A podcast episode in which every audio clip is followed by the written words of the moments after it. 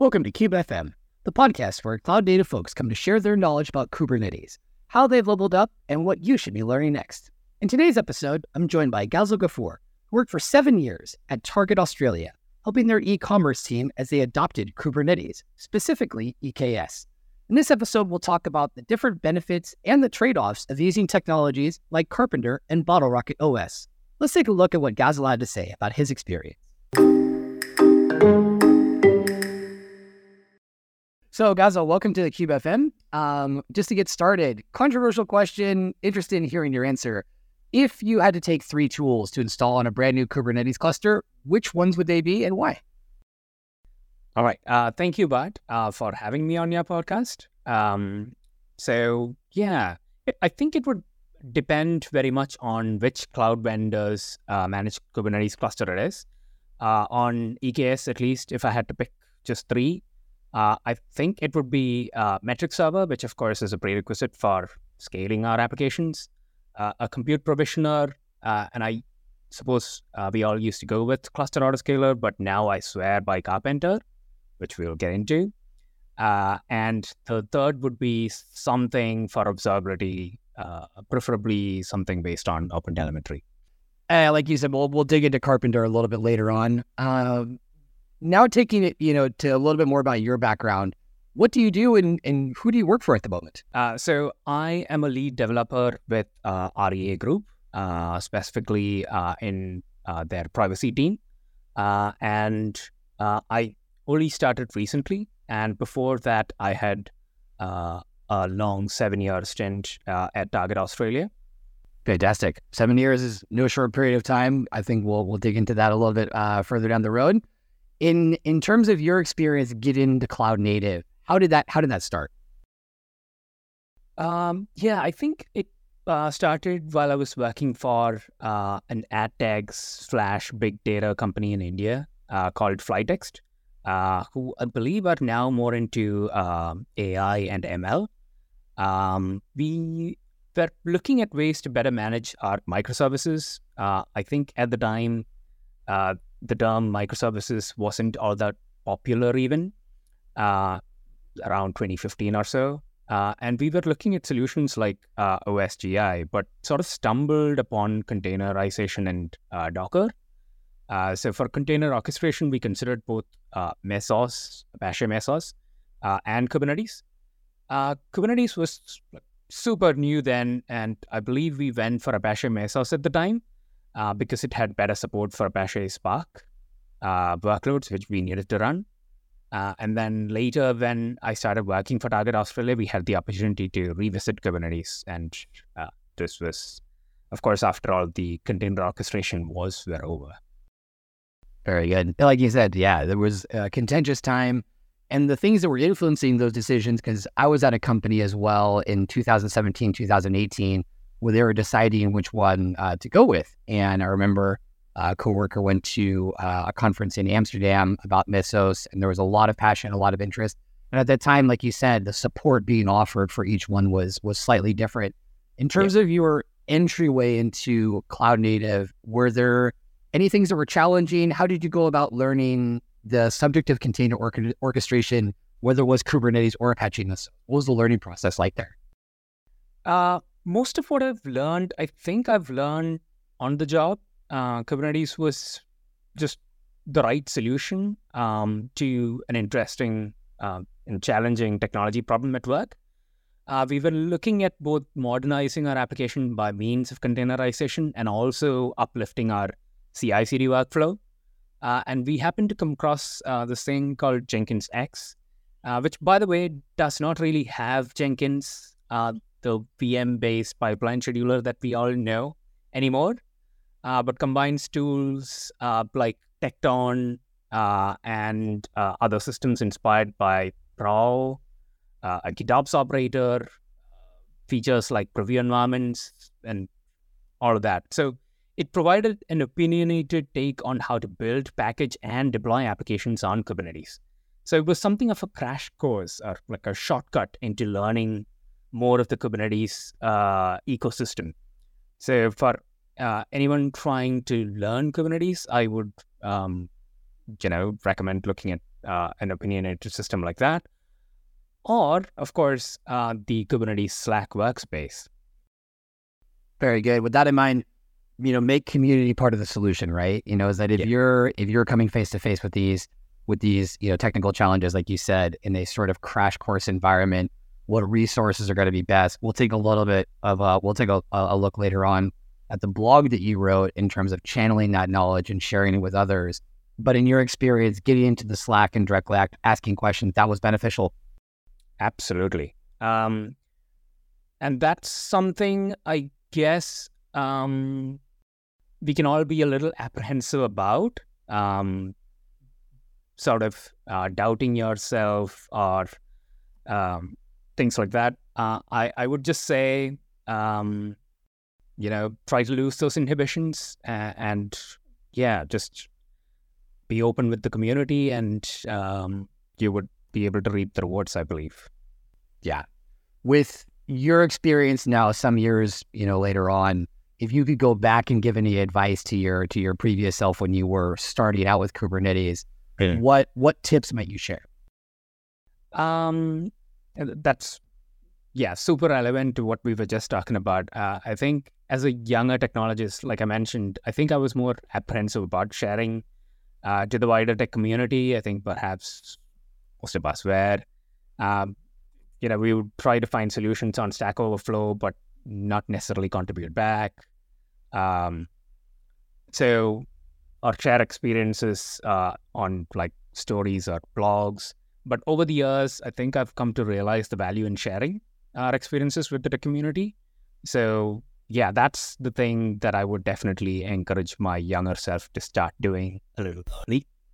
I think it's a great point, and also because I think as someone who's been involved in communities and, and managing communities and create, trying to create a welcome and open environment where people feel like there's no such thing as a stupid question or that it's okay to put things out there. I think a lot of engineers, you know, we talk about that, you know, the the rule that most people in communities will just be lurkers, and then, you know, it's a it's a minority that are actually driving the action. Do you think that it's imposter syndrome that prevents people from asking, or that they're worried that a coworker or a boss might be nearby and would be surprised by a question that they might be putting forward? What are the things that you think are, are blockers or obstacles to get those questions more out in the open, or, like you said, sharing experiences? Uh, I think there's definitely a lot of imposter syndrome. Uh, there's um, a fear that uh, what we might be doing isn't special enough. Uh, so that's definitely, uh, well, the thing that I've seen the most. So, yeah, just just gotta lose it and uh, get on there and, uh, you know, start collaborating with the community. Fantastic. And, and and like you said, you know, sharing those experiences is a gift to others so they can see, yeah. oh, I'm not alone, or this person also had a similar problem. So that's yeah. a, it's a really good lesson that people can decide how they want to do it, but But, you know, sharing is caring, as the saying goes, and, you know, be be an active part of the community and, and help drive those things forward. Now, to move on to the, the topic of today, which is a blog that you wrote about the state of E K S clusters uh, in your experience at Target Australia. So you were there for seven years, all right? That must have been a really good time. Yes, um, it was a really good time, uh, and I lo- uh, learned a lot during my time at Target. Uh, the online team was just two agile squads when I started, uh, and it was a great group of like very motivated and talented people. Uh, we were doing agile really well, you know, tight stand-ups, effective retros, uh, discovery of upcoming initiatives sliced in really nicely. Uh, we also had a very mature uh, test slash uh, behavior-driven development practice. Um, I'd started getting used to that uh, while contributing to open source repositories a little before, uh, and had, had tried to introduce that practice in a previous organization. And uh, then I joined Target, and they already had very good rigor around it uh, and a very rational emphasis on quality metrics like code coverage. So that was all like really a, a great start to it. And then from around twenty eighteen uh, eighteen or so, I got involved with a lot of the cloud adoption uh, and related innovation journey with Target. Uh, I contributed to Target's way of leveraging the serverless pattern for microservices with A W S Lambda, A P I Gateway, and associated services. Uh, and later, when considering how we could modernize long-running application workloads, uh, I was able to contribute to the adoption uh, of Kubernetes, of course. Uh, and after the modernization and migration of the whole platform uh, to A W S, uh, we refined it quite a lot. So we were able to improve security, observability, uh, and stability of like the overall sort of application platform. Uh, and I have written a few blogs uh, about some of it. Um, and yeah, it, it was a long but fulfilling tenure. Sounds like it. And, and regarding the blogs, we'll be sharing those in the show notes so folks can take a look at that afterwards. You know, twenty seventeen compared to now, you know, if we're talking about adoption of Kubernetes in any form or flavor, what was it like, you know, over the years working with E K S? If we're talking about things in twenty seventeen, probably not as smooth as how some things are now. Can you just walk us through that in terms of gaining the confidence with regarding the tooling that was provided? And also, you know, you were not alone in this endeavor, bringing a team along with these best practices that you mentioned previously. What was that experience like? Um, I think our adoption of Kubernetes itself preceded the actual E K S adoption. Uh, I can't re- recollect the exact time frame, but I remember that our first Kubernetes clusters on A W S were using a distribution called kOps. Uh, at the time, uh, the primary goal was to uplift our C I C D capability using containerized build pipelines. Uh, and our platform of choice was Jenkins X, which I mentioned before. And I, as I mentioned earlier, it's something of a misnomer considering what people think of when they hear Jenkins. Uh, it's not something Jenkins X has anymore. So I tried to just say J X. uh, so J X had uh, tooling, uh, and I uh, I think it still does, uh, to help even the cluster setup. So it used to be very C L I-oriented, but now they have Terraform modules. Uh, and when E K S became available in the Sydney region, we immediately switched from kOps to E K S. And we loved that we did not have to worry about uh, availability and scalability of control plane components uh, or durability of uh, etcd uh, and all of the pain of just self-hosting the Kubernetes control plane. Uh, and I think um, the, uh, you know, obviously the E K S team have been excellent refining the offering over the years. I remember things like workload identity, service accounts, uh, and association to A W S I A M came pretty soon after. Um, but later they made progress with uh, C S I drivers, improvements to their out-of-the-box C N I plugin. Uh, I think, oh, not think, recently they even uh, switched over to start uh, using E B P F for the their C N I agent and implementing network policies. So really good progress. Um, and server-side apply uh, controllers or operators for other A W S services. They've got a whole project on that. I think it's called A C K, A W S Controllers for Kubernetes. Um, their Ingress controller is also pretty spectacular now. Um, so yeah, we we had quite a journey after even the initial sort of um, E K S adoption. So, you know, shifting from uh, Ingress Nginx to A W S Load Balancer Controller, then uplifting our observability solution. Uh, then around twenty twenty-two, uh, which is the topic of uh, the blog that you found, uh, is when we started using Bottlerocket O S. Uh, and uh, we also started uh, using Karpenter. Fantastic. So with that in mind, you know, there's like uh, one major transition sort of as an umbrella, and then beneath that, other transitions that are taking place. Let's let's focus on Bottlerocket O S. Mm-hmm. What was uh, uncomfortable or problematic about Amazon Linux that influenced the decision to move to that? Uh, tell me more about that. Um, an A M I based on Amazon Linux two, uh, which is called E K S, not which was, which is called uh, E K S Optimized Amazon Linux, was the only option for HostOS for worker nodes on E K S initially. Uh, I think there was also uh, even initially somewhat unofficial support for uh, Ubuntu-based um, uh, worker nodes. Um, but a general-purpose O S for hosting container workloads, uh, to me, did not make sen- much sense at all.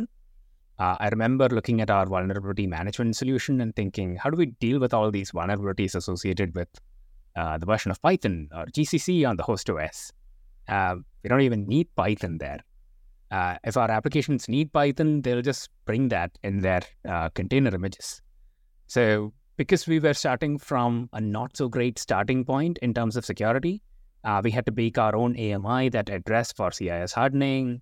And then some of those customizations had to be scaled back a bit to let our worker nodes even join the cluster. Um, so yeah, and in technology, it's all about finding the right solutions uh, to problems, right? So yeah, it was probably not the right fit, uh, and Bottlerocket was definitely the right solution there. You mentioned vulnerabilities, but apart from that, if we're talking about security and then also issues of performance and cost, what did you find with Bottlerocket O S that you hadn't found previously? Yeah, it was a bit of a compounding thing. Uh, with Bottlerocket, uh, what what we start off with is that it's very lean in nature, uh, which inherently makes it more secure than general purpose O Ss. Uh, it doesn't have a package manager, uh, instead opting for an update mechanism involving partition, partition flips. Uh, there is no S S H server. Instead, Bottlerocket uh, hosts have like a control container that has A W S Session Manager, uh, does not even have interactive shells like Bond Shell or Bash or Z S H. Uh, instead, we can interact with Bottlerocket A P Is from the control container to manage it. Uh, so it is quite a paradigm shift. Uh, the surface of attack is simply much thinner, and that's just the start. Uh, it also has like an immutable root file system backed by dm-verity, a memory-backed file system for slash etc, all the config, uh, executables built with hardening flags, and SELinux enabled in enforcing mode. So clearly designed with security being a top priority. Um, after we switched over to Bottlerocket, vulnerabilities on the host dropped significantly. And we did expect some performance improvements due to how lean Bottlerocket O S is and some operational efficiencies as a result of that. But the observed improvements definitely exceeded our expectations. We saw as much as forty-one percent reduction in response times for some customer-facing endpoints. We believe, um, along with the Bottlerocket change, we also changed uh, the E D R security agent that we had, and that might have had uh, a contribution uh, to this outcome. Uh, and the improvement in performance and reduction in overheads, uh, all of that also resulted in a forty percent reduction in compute capacity requirement. So, money in the bank. Absolutely. Money saved is money earned. Yeah. Another thing though is that, you know, you obviously got to know Bottlerocket quite well. Is this something that you would recommend to all E K S users, or are there any sort of trade-offs or perhaps things that wouldn't necessarily fit for every use case? That's a really interesting question. Um, I, I was um, looking at the state uh, of things uh, on uh, G C P. I believe Google's container-optimized O S is the default node or host O S uh, in G K E. Uh, so I'm hoping uh, that A W S makes Bottlerocket O S the default for host uh, in E K S. Uh, the challenges I've seen, um, you know, from our own experience and heard others from the community mention, somewhat paradoxically have been around security. Some security um, tooling, um, like E D R agents and such, uh, they require third-party kernel modules, which are not easy to support on Bottlerocket O S. I think container-optimized O S, Google's official docs just say, no, can't do at all. Uh, Bottlerocket, I think I've seen discussions around how you might be able to sort of make your own Bottlerocket O S with some third-party kernel modules, but it's not uh, a path that's easy to pursue. Um, so that that could um, hinder adoption, uh, but thankfully leaders in uh, the cybersecurity space uh, have started developing tooling that leverages E B P F, which of course allows security and networking observability use cases uh, for processes running in the user space without the need for uh, these custom kernel modules. In terms of, you know, on taking the subject of trade-offs further, Another trade-off that you were looking at was not getting the results that you wanted from Cluster Autoscaler, which led you to moving over to Karpenter. What can you tell us just briefly about what Karpenter is, and what were some of the factors that influenced that decision? Sure. Uh, I think I'll address uh, the point of autoscaling itself. Um, when we think, or the way that I used to think about uh, about it is, we have horizontal and vertical pod autoscalers. Uh, to scale our uh, containerized workloads itself. And then we have Cluster Autoscaler to scale uh, the compute and infrastructure that powers all of it. Uh, and within E K S, we had node groups, which are essentially A S Gs, or auto-scaling groups uh, of E C two instances uh, in A W S. Uh, and we, we would start at some minimum capacity, uh, and Cluster Autoscaler would interact with these A S Gs uh, to scale them uh, as as you know the uh, containers require. Um, but uh, Cluster Autoscaler has little impact on provisioning decisions. It's more of just an autoscaler and not really a provisioner. Uh, so decisions like which instance type it, uh, itself or which uh, availability zone new nodes should be in, Uh, the ephemeral storage they have, pricing strategy, uh, all of those are pretty much like A S G config as opposed to something that Cluster Autoscaler can uh, determine. Uh, Karpenter, on the other hand, is a true node provisioning system. Uh, it observes resource requirements within the cluster and provisions and even deprovisions compute as necessary. Uh, it even does interruption handling now for spot capacity. Uh, and we were using uh, something called A W S Node Termination Handler for interruption handling, but Karpenter has made that obsolete. And in in a similar way, with looking at you know things like uh, cost, flexibility, availability, what were some of the things that you found in, in, in Karpenter? And if there's anything you'd like to mention as well too about Fargate? Yeah. Um, so unlike with um, Cluster Autoscaler, uh, Karpenter was interacting with E C two A P Is directly. So it can make smart provisioning choices uh, based on the workloads that need the compute. Uh, it can identify any A Z affinity that workloads may have. Uh, we can have more deterministic spread of the applications across A Zs, as opposed to hoping that spread of the host compute infrastructure may translate to spread of the applications. Uh, if you have application workloads that need on-demand capacity, we can set that node selection criteria specifically on those workloads, as opposed to having some minimum on-demand based capacity uh, within like a, a node group. Uh, we also leveraged the consolidation feature in Karpenter for more effective bin packing. So all of these choices resulted in reducing the amount of on-demand capacity we were using significantly, driving down costs. Um, the and uh, aside from the availability, flexibility, and the cost saving that we had, um, there was also an uplift in security. To say, I mean. Not to say the least. Uh, so with A S Gs, uh, we used to have to routinely update the whole node group uh, with a newer host O S. Uh, with Karpenter, its provisioner C R D allows for a time to live setting. Uh, so let's say we set something like thirty days. Uh, any node that has been around for thirty days, it will gracefully terminate.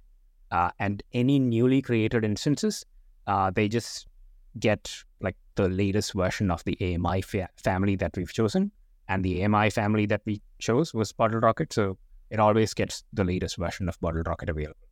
So that's um, Bottlerocket does have like an update operator uh, to update Bottlerocket hosts, um, but we think that uh, the Karpenter approach to have uh, our time to live is much neater. With the update operator, the A S G still spins up Uh, Bottlerocket instances as per uh, the version that's already in the A S G spec, and then does an in-place update. And oh yeah, you you did uh, mention Fargate. Thank you for that. Uh, for running Karpenter itself, um, we could use a node group, but we preferred going with a Fargate profile. Uh, there's actually even a feature request on uh, the A W S container roadmap to run Karpenter in the control plane. Uh, control plane. Fingers crossed. We'll stay tuned to see how that develops. Yeah. It, you obviously got to know Karpenter quite well. Is that something you would recommend to anyone that's using E K S? Would you use it again? Absolutely. Um, unlike with Bottlerocket, I can't think of any anything that sort of hinders adoption of Karpenter.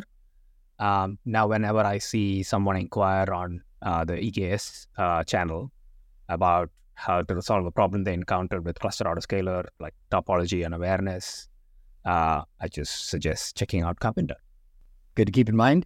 With all these transitions going on, as much as we're talking about from a technical perspective and the trade-offs, the different you know uh, advantages, disadvantages of each one, leading a team through this transition, like the one you had at Target, I can imagine is is no easy task, right? People are accustomed to using certain technologies.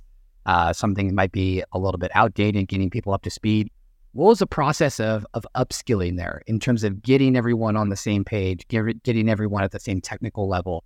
How did you go about, you know, rolling out, uh, you know, the implementation and adoption of these technologies? What advice would you give to other folks that are in a similar position? Um, we conducted a lot of knowledge sharing within the organization. Um, some of us attended, uh, you know, KubeCon at Sydney pre-pandemic, uh, and shared our experience with the rest of the team. Uh, we also partnered with our uh, A W S account team uh, to get access to relevant training, and uh, we also organized some immersion sessions and such. The, like, like I said, it's just always important to keep in mind, as much as we're talking about the technical details, as you said in the very beginning, creating a culture where people are comfortable sharing. Like you said, going to the Kubernetes Slack is, is a great resource. Inside each organization, it's a little bit different depending on the culture, depending on the people who work there and their backgrounds.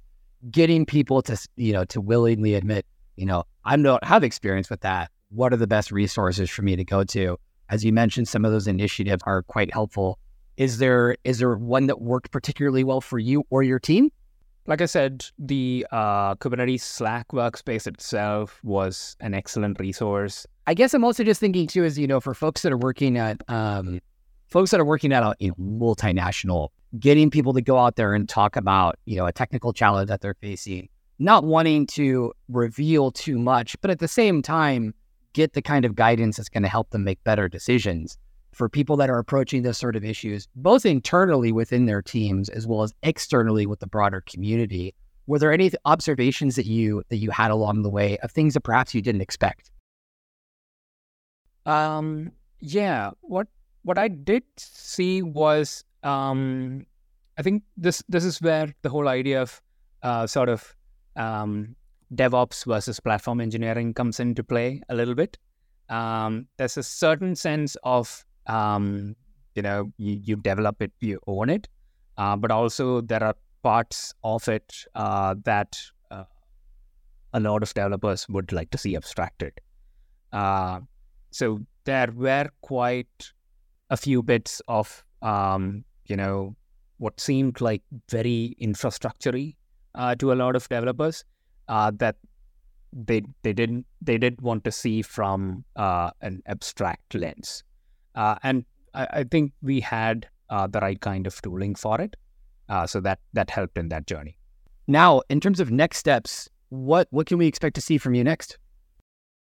Uh, so as I mentioned earlier, I recently started as a lead developer at R E A Group. I'm still quite new here, and I'm in awe of uh, the technology practices here. So lots to learn and lots to contribute.